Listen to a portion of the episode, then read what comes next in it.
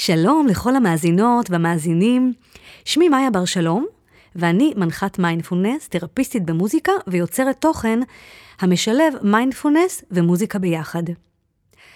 הסיבה שהחלטתי להקליט את הפודקאסט הזה, היא כדי שכמה שיותר אנשים יוכלו להיעזר בכלי המדהים הזה, שעזר לי יותר מפעם אחת בחיים, ובדיוק כמוני, גם אתם תוכלו להיעזר בו כדי להתמודד עם האתגרים של החיים שלכם. אז בואו נתחיל.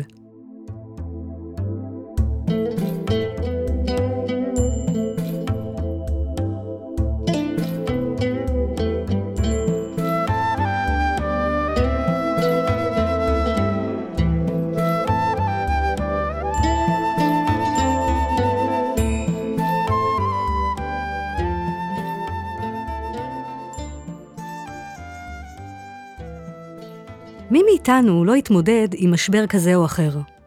ובכל זאת, אנחנו אמורים להמשיך. להמשיך בשגרת היום, ללכת לעבודה, לישון בלילה, לתפקד, ואיכשהו אנחנו צריכים למצוא את הדרך להתמודד עם זה. אז נכון, יש כל מיני דרכים, אה, אפשרויות, להתמודד עם אה, קשיים בחיים. מה שלי הכי עזר ויצר את השינוי הכי גדול, היה מיינדפולנס והשילוב שיצרתי עם המוזיקה. אז איך בעצם הגעתי למיינדפולנס? כי אני בכלל במשך שנים יוצרת מוזיקה ושיטה שנקראת מדברים מוזיקה, שהמטרה שלה היא לטפח יכולות מוטוריות ושיח רגשי, בעיקר אצל ילדים. הוצאתי עד היום אה, חמישה אלבומים לגיל הרך אה, וגם תוכן אה, בשיטה. אל המיינדפולנס הגעתי לפני אה, בערך שמונה שנים, אה, כמה שנים לפני שהגיע לחיים שלי משבר. ככה משבר מטלטל, שעורר אצלי פחד וחרדה קיומית אל מול החיים. סערת הרגשות הזו שהייתי בה, הייתה והרגישה אז כמו איזה ספינה מטלטלת, שטלטלה את החיים שלי ללא רחמים. וזה היה קשה. הדאגה, החרדה מהעתיד, הפחד הקיומי, וכמעט אפילו חוסר אונים, אל מול מה שהגיע אליי, ומה לעשות, לא היה בשליטתי. אז דווקא בימים הכל כך מאתגרים, גיליתי שמיינדפולנס שלמדתי ותרגלתי לאורך השנים, מאוד עזר לי. אבל מה שגיליתי זה, שכשאני משלבת בתוכו גם מוזיקה, כלומר צלילים, שירים רלוונטיים, זה הופך למשהו עוד יותר עוצמתי. אז התחלתי לכתוב שירים ומוזיקה, ולפתח שיטה שנקראת מיינדפולנס דרך הצלילים. השיטה הזאת בעצם משלבת את שני הכלים המופלאים האלה, שקשורים אחד לשני באופן ממש טבעי. שיטה שפיתחתי מתוך ניסיון, ניסיון האישי והמקצועי שלי, והפכה היום לכלי חשוב שעוזר למאות מבוגרים וגם לילדים. עוד מעט אסביר למה, וגם איך זה עובד. אז אני חוזרת לתקופה הקשה שעברתי.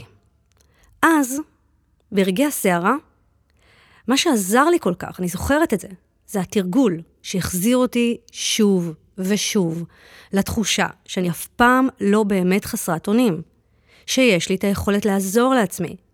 גם עכשיו, שהכל מציף ומפחיד, חזר לי בעצם הביטחון הזה שעבד לי.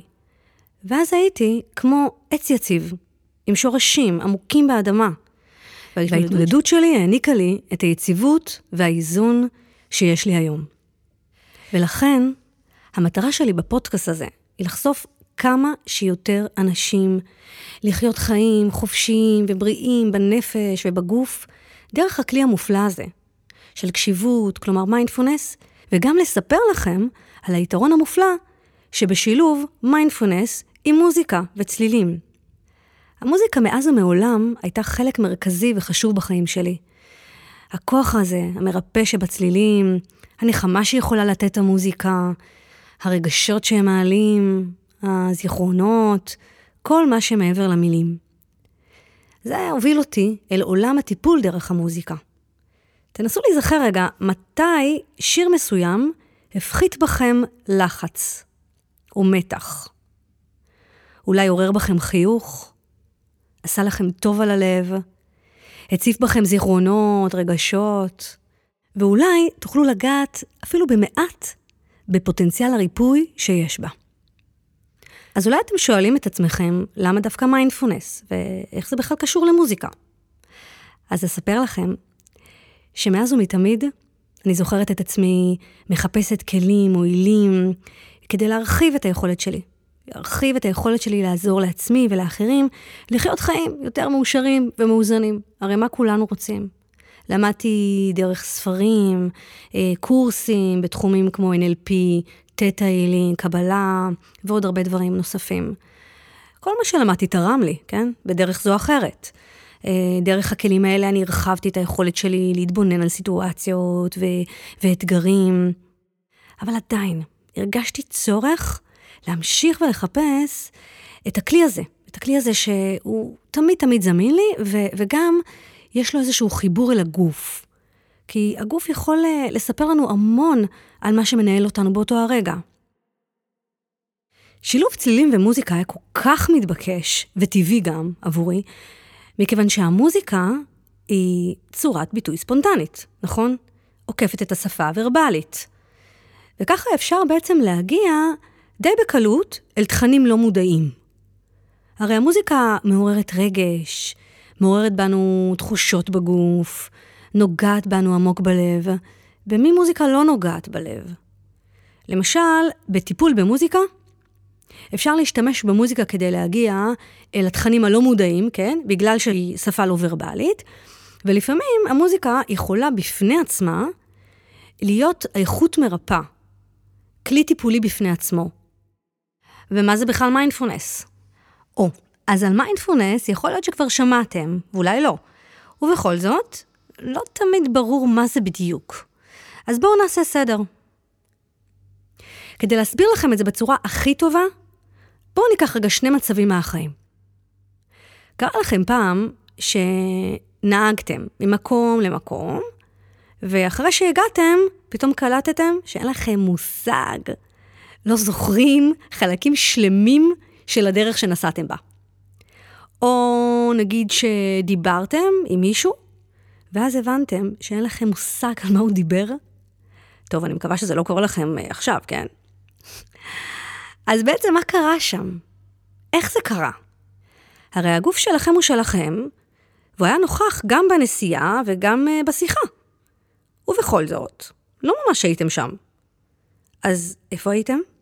ומי בכלל זה שהיה או לא היה? אז זהו, זה מה שמעניין לגלות. זה מה שמעניין כל כך בתודעה. אמנם היא נמצאת בתוך המוח, בתוך הגוף, אבל למעשה, האוטומט של התודעה זה לנדוד. לאן היא נודדת? בואו נעשה תרגיל קצר של 20 שניות, ואולי נגלה לאן התודעה לוקחת אותנו. אתם יכולים לעשות את התרגיל הזה בדיוק איפה שאתם. אם אתם נוהגים עכשיו, או רצים, או סתם יושבים ומקשיבים, זה מה שיפה במיינדפולנס. אפשר לעשות אותו בכל מקום. את התרגיל אה, נתחיל כשנשמע את צליל הפעמון, ונסיים כשנשמע את אותו הצליל. מוכנים? אז בואו נתחיל.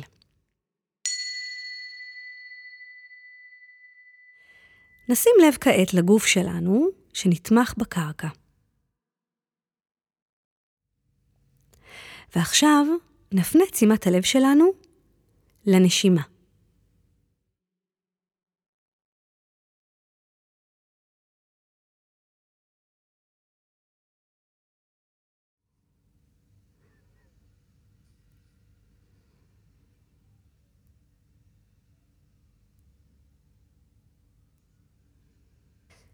כנראה שמיד נשים לב שלמרות שההנחיה הייתה כביכול פשוטה, נכון? מה ביקשתי?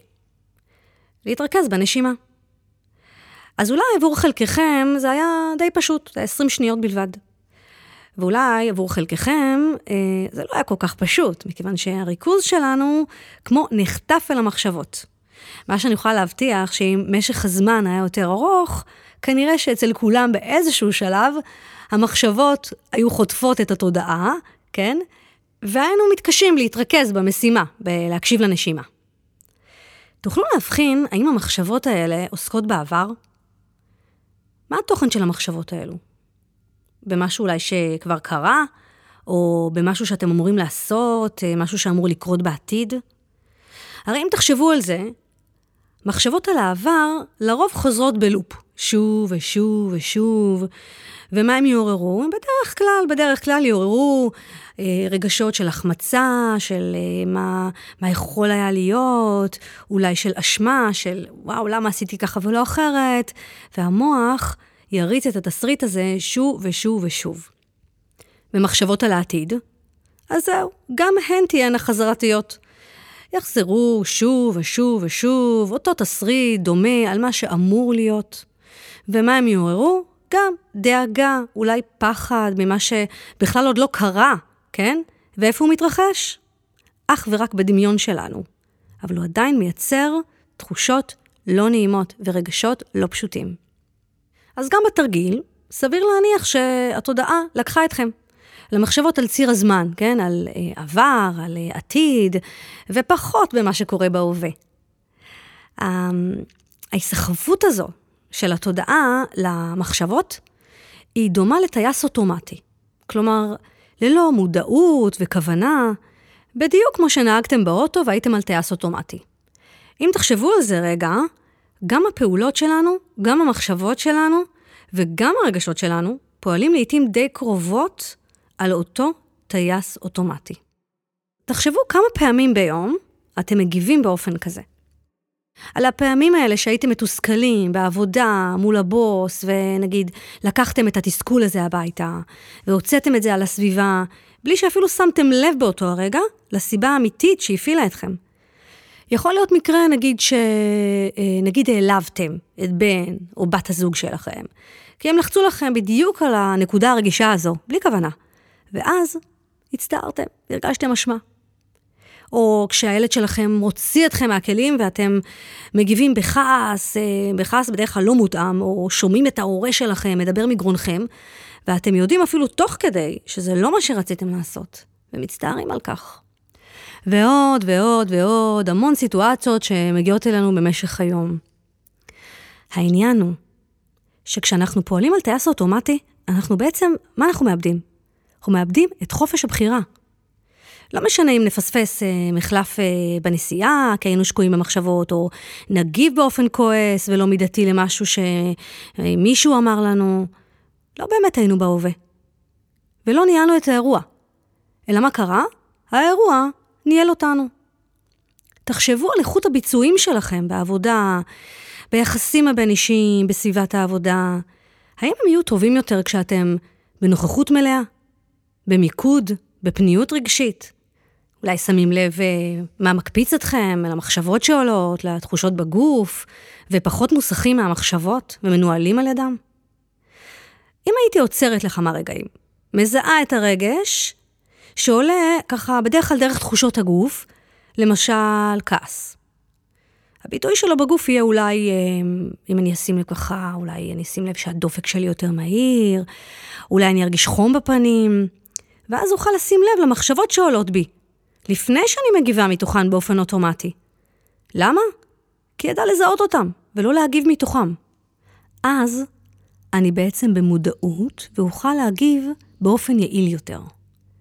אז אני כבר לא חסרת אונים אל מול הדפוסים האלה שניהלו אותי בעבר, אלא אני כבר יכולה לנהל אותם. מיינדפולנס היא בעצם מיומנות לאימון המוח, שהמטרה שלה היא לשבור את התבנית, את אותה תבנית חשיבה אוטומטית, שהיא בדרך כלל טורדנית ועסוקה בחסר, ולאפשר לנו לבחור אחרת, לבחור בתגובות יעילות יותר, שיביאו לתוצאה יותר טובה בסיטואציה וגם להרגשה הכללית שלנו. הרי אם תחשבו על זה, מחשבות על העבר, אה, אמרנו, בדרך כלל רצות לנו בלופ, חוזרות שוב ושוב. עולות הרבה פעמים לפני השינה, או במצבים שממש לא מתאימים לנו. ובדרך כלל יעוררו הרגשות של החמצה, של מה היה יכול להיות. המוח יריץ את התסריט שוב ושוב ויפרש גם את, את מה שהיה, עם טיבול מיוחד שכולל את האמונות שלנו כלפי עצמנו, וגם ייתן לו פרשנויות שכבר בדרך כלל לא רלוונטיות לנו עכשיו. לדוגמה, נפרדתי מבן זוג. עכשיו אני מרגישה לא ראויה. נטושה, בעלבון על זה שהוא לא רוצה אותי, שמה פתאום ויתרו עליי, מחזיר אותי לילדה הזו שלא הזמינו אותה למסיבת כיתה, או שהתאמצתי להיות שייכת ושיהיו לי חברים, והכאב הזה של הלבד שחוויתי בגיל שמונה, ויכול להיות שאני בכלל לא זוכרת את הזיכרונות הספציפיים האלה, אבל מה שבטוח זה שהוא משהו מאוד חזק, עולה, רגשי, והזיכרונות או הרגשות האלה מוסיפים דרמה, כן? על הכאב שקיים גם ככה. דרמה שבכלל שייכת לעבר, לאותה ילדה, ולא שייכת להיום, למאיה הבוגרת, האימא, החברה, האדם שאני כיום. העניין הוא שלרוב לא נצליח לשים לב למחשבות האלה שעולות, אלא ישר ניפול על הרגשות הקשים, שיכולים להחליש אותנו ולפגוע בערך העצמי שלנו. אבל אם הייתי מרשה לעצמי לעצור רגע, כן, מקשיבה לתחושות בגוף, ארגיש את הקיבוץ בלב, בחזה, אולי בבטן, ובכל מקום שירגיש. אקבל את הרגשות שעולים בי, לא אתנגד, לא אדחה אותם, לא אדוף אותם. ואז אולי אוכל להיעזר בנשימה, להתמודד עם מה שיש עכשיו, עם הכאב הזה שמורגש בגוף. אולי אפנה לעצמי קבלה ורוך. אז אוכל לתת לעצמי את מה שהלב שלי באמת זקוק לו. אז בטח אתם שואלים את עצמכם, רגע, איך נוכל לשנות את האוטומט הזה של התודעה? אז זהו, כמו כל תרגול שריר בגוף, גם המוח שלנו זקוק לחזרתיות ואימון. אני יכולה להגיד לכם שזה אימון מאוד מאוד משתלם. תחשבו כמה אנשים מתאמנים כדי לשפר את הנראות החיצונית ובריאות הגוף. כן, זה נפלא, זה חשוב מאוד, מכיוון ש... בואו, הגוף שלנו זקוק לטיפוח, הוא, הוא הכלי שלנו. אבל חשוב לזכור שאנחנו לא רק גוף, אלא שילוב של גוף ונפש. וגם הנפש זקוקה ליחס ואימון, בעיקר כדי לצאת מה, מההרגלים או הדפוסים הלא מועילים. אבל כשאנחנו לא מקדישים זמן לאימון מנטלי, אז מה קורה אז? אותו טייס אוטומטי מביא איתו לרוב מתח נפשי, ומתח נפשי ממושך יכול להביא לתחלואות רבות. נכון? כולנו יודעים שמתח יוצר כאבים כרוניים, קשיים בשינה, חרדה, קושי, אולי קושי בריכוז, או כל מה שפוגע בבריאות שלנו. אז הבשורה הטובה היא שיש מה לעשות. וזאת מכיוון שהמוח שלנו גמיש לשינויים. המחקרים הרבים בתחום המיינדפולנס, שרק גדלים, כן, משנה לשנה, מוכיחים שתרגול עקבי של מיינדפולנס יוצר שינויים ממשיים במבנה המוח. וניתן לראות איך אזורים במוח שאחראים על אה, ויסות, על רוגע, אה, הרבה יותר פעילים. שהחרדה יורדת, הדיכאון, קשב וריכוז והבריאות משתפרת. אני אצרף לכם לינק של אה, מחקרים עדכניים בנושא בתוכן הפרק. אז איך נאמן את המוח שלנו להיות בהווה? מה יש לנו בכלל בהווה? תחשבו רגע, מה יש לכם בכאן ועכשיו? אז תמיד יש לנו רגש, כן? חושים, או שמיעה, צלילים, ראייה, כל מה שאנחנו רואים עכשיו, תואמים אולי, מריחים. תחושות פנימיות של הגוף, בתוך הגוף, אולי אה, נשימה, אולי כל מיני חושים שונים בגוף, או תחושות שבתוך הגוף, וכמובן, מחשבות, כן? במיינדפולנס נתמקד בכל פעם בדבר אחד. אחד העוגנים הכי חשובים והיעילים שהולכים איתנו תמיד, מה זה? כמובן, הנשימה. ותמיד אפשר לחזור להתמקד בה. בפרק הבא נוכל להבין לעומק למה הנשימה היא כלי עזר כל כך כל כך חשוב. עוד עניין חשוב ולפחות, הוא הגישה אל מה שעולה כעת בתרגול. מה זאת אומרת? אנחנו נלמד לטפח גישה סקרנית ומקבלת. לדוגמה, אם נגיד נתמקד אה, בנשימה, אז אשים לב בסקרנות לתנועת הבטן שעולה ויורדת, לאזורים השונים ש, שמשתנים בעת השאיפה והנשיפה, אולי לטמפרטורה שמשתנה של האוויר בעת השאיפה והנשיפה. וכשתגיע מחשבה, תמיד יופיעו מחשבות שיחטפו את הריכוז שלנו. אז יכול להיות שתעלה ביקורת עצמית. למה לא מצליחה להישאר עם הנשימה, לבצע את התרגיל הזה כמו שצריך? כאן נכנסת הקבלה. חוסר השיפוטיות. מה אעשה? פשוט אחזיר את עצמי בעדינות, חזרה, אל תחושת הנשימה בגוף. עצם הגישה המקבלת והעדינה תיצור יחס חדש וטוב אל עצמי. אז איך המוזיקה מתחברת אל המיינדפולנס? אז אמרנו שבתרגול מיינדפולנס נתמקד בחושים, ברגשות, בנשימה, אה, בתחושות הגוף, כן? אה, אז עכשיו המיקוד שלנו יהיה בחוש השמיעה. כמו בתזמורת או בשיר שאתם שומעים, נכון? אפשר להקשיב לכל הכלים ביחד וגם לזמר, ואפשר גם להתמקד בכלי נגינה אחד. מה יקרה אז למחשבות? ינוחו. פחות ינהלו אותנו. וזו דרך נפלאה לאמן את המוח להיות ברגע הזה, ופחות מנוהל מהדפוס הרגיל, כן, הרגיל, של מחשבות. בעצם ההבנה של האשליה של המוח, כשנשאב למחשבות על מה שהיה או מה שיהיה, שם טמון הפוטנציאל לשינוי המהותי. אשליה שממנה כדאי להתפכח, כן? מכיוון שהדבר היחידי שיש לנו באמת הוא הרגע הזה.